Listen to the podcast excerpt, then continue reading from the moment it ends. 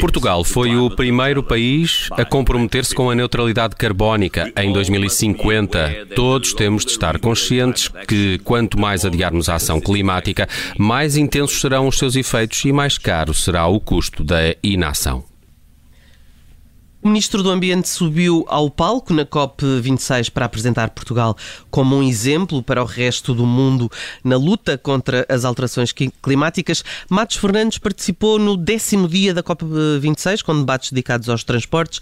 E apesar de, segundo o Ministro, sermos de facto um grande exemplo, a verdade é que Portugal foi representado pelo titular da pasta do Ambiente e não pelo Primeiro-Ministro ou pelo Presidente da República porque estes consideram que a crise política é mais importante do que a crise do clima. Entretanto, dentro de portas uh, da COP26 há já um rascunho do documento final e é por isso que temos connosco o João Francisco Gomes.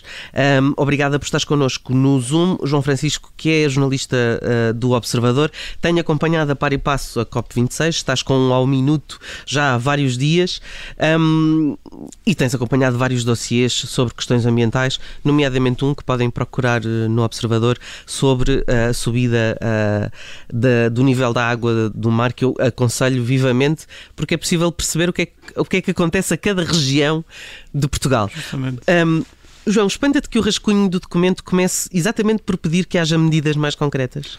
Não, nem por isso, boa tarde, Judite, nem por isso. Quer dizer, o, o, o documento final de, de, uma cimeira como a COP26 é sempre uma coisa muito difícil de negociar. Estamos a falar de 196 países que vão ter de uh, chegar a um consenso sobre uh, ações concretas no curto e no médio prazo e compromissos no longo prazo que permitam combater de modo eficaz as alterações climáticas e isto implica conciliar interesses uh, de países tão diversos como a Arábia Saudita, que é um dos maiores exportadores de petróleo do mundo, ou de pequenas ilhas no Oceano Pacífico que já estão a ver o seu território a diminuir uh, de dimensão. A olhos vistos, não é? A olhos vistos por causa da subida do nível do como, mar. Portanto, como é que isto se compatibiliza? Se é que se, é porque parece uma quadratura do círculo, não é? Sim, é, é, é evidentemente difícil. Uh, aliás, uma das, uma das uh, questões fundamentais desta cimeira Uh, tem sido uma atenção muito particular à questão financeira. Portanto, de, uh, uh, podia haver a tentação de uma cimeira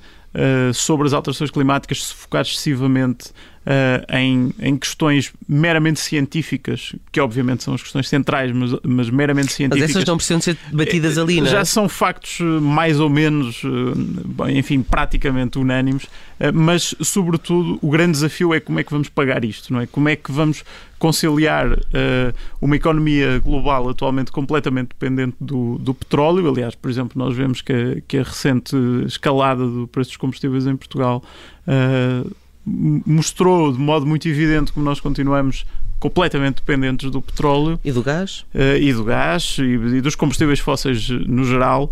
Uh, e, como, e como as energias renováveis não estão ainda, ainda num ponto são, em que nos possam de facto suprir as necessidades? Sim ainda não são suficientes para para, para, para que enfim embora Portugal já, já consiga sim. mais de metade da sua mas mais de metade não é, ainda não é ainda, ainda não, não, é, a totalidade evidente mas aparentemente este ano foi um ano mau por alguma razão de clima não é? E portanto só isso atrapalha bastante aquilo que conseguimos armazenar. Claro, há, uh, não, não podemos esquecer que a maioria das, das fontes de energia renovável que, que ainda vamos usando atualmente estão dependentes das condições meteorológicas, seja o sol, seja o vento, Sim. etc. E é por isso que há muitos uh, cientistas e ambientalistas que defendem que o hidrogênio verde será uh, a solução de futuro eh, para produzir, armazenar e usar energia eh, de modo eh, sustentável. Sim, e permanente, não é? E permanente, mas ainda estamos longe de, de conseguir fazê-lo uh, nos, nos, próximos anos e é por isso que, uh, e voltando àquela pergunta inicial... Da questão, da questão económica. Como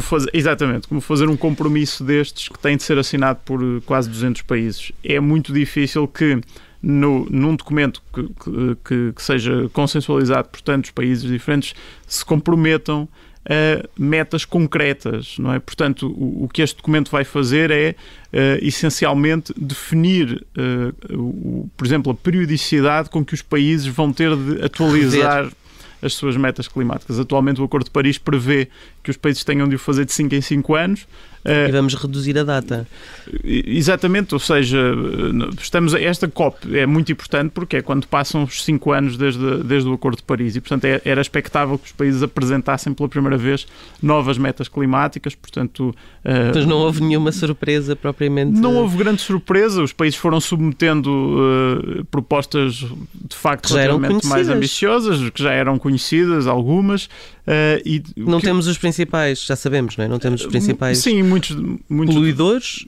Sim, muitos... não, não sabemos o que havemos de fazer. Há aqueles que acham que agora, porque são os países que estão em vias de desenvolvimento, têm direito de poluir tanto como os países civilizados. Como nós já poluímos. Como nós já poluímos, Exatamente. civilizados nesse sentido, mais Sim. avançados industrialmente. Por exemplo, a Índia, que é um país que está em clara expansão, expansão. económica, uh, e que ainda vai buscar cerca de 70% da sua eletricidade uh, à queima do carvão, é? que é uma coisa que, que, que, Portugal, no final de novembro, vai, vai deixar, deixar, de fazer. Ter. Portanto, é, para, para, se perceber que, de facto, os países do mundo estão a correr a várias velocidades e, e não se pode, de facto, ter uma autoridade moral. O, o Ocidente, que cresceu economicamente à custa da queima do carvão à, à custa do petróleo e da exploração. Desenvolveu assim. Exatamente, não pode chegar. Não, quer dizer, qual é a autoridade moral, muitas vezes, e esta é uma, é uma das grandes questões associadas e a Índia fez, fez questão de, de referir isso outra vez, não é? Que já não é a primeira vez, mas referiu isso outra vez. Sim, e a Índia, aliás, a Índia partiu para a COP26 ainda sem, como um dos, um dos poucos países do mundo que ainda não tinham submetido uma, uma,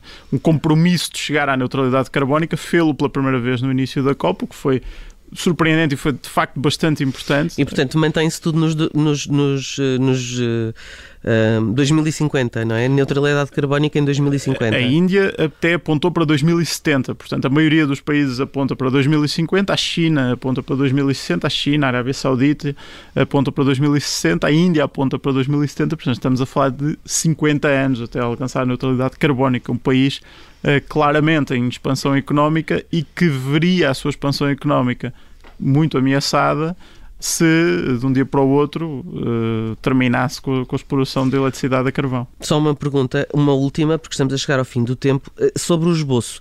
Só, pense, só, só pensar aqui um, um, um pormenor. Um, o Reino Unido, que, rece, que, recebe a Cimeira, não é? Admitiu uh, já há vários dias que esta versão preliminar da declaração final é passível de ser alterada e de ser discutida, mas há um ponto que parece mais ou menos firme todos os países uh, devem uh, ir mais longe no caminho uh, sobre a questão do aquecimento global de 1,5 uh, graus Celsius. Portanto, o, o, esforço é pedido para que revisitem essa meta de 2030 antes que seja tarde demais. Sobre isto, o consenso é mais curto. Sim, o consenso, o grande objetivo do, do grau e meio acordado em Paris é, é, o objetivo que, o, que esta COP tinha a missão de ressuscitar. Nós começamos a ver o planeta, antes de, antes de chegarmos à COP26, o planeta estava encaminhado para aquecer até o fim do século 2,7 graus. Uh, alguns estudos apontam, já durante esta, publicados durante a COP, apontam para que estes compromissos possam reduzir este, este aquecimento para 2,4, que é ainda um residual. Um Estamos muito longe de 1,5 e, portanto, o documento é muito firme nisso, diz que é preciso reduzir em quase metade das emissões até 2030 para que esse objetivo possa ser alcançável, mas ou seja, que possa, que possa ser possível de sonhar com esse, com esse uhum. objetivo. Ainda estamos claramente muito longe disso. João Francisco Gomes, obrigada mais uma vez por nos ajudares a, a, a, compreender o que é que se está a passar na Cimeira do Clima, na COP26 que está a decorrer em Glasgow, no Reino Unido.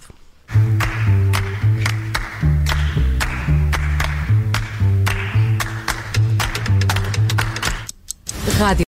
Obrigada por ter ouvido este podcast. Se gostou, pode subscrevê-lo, pode partilhá-lo e também pode ouvir a Rádio Observador online em 98.7 em Lisboa e em 98.4 no Porto.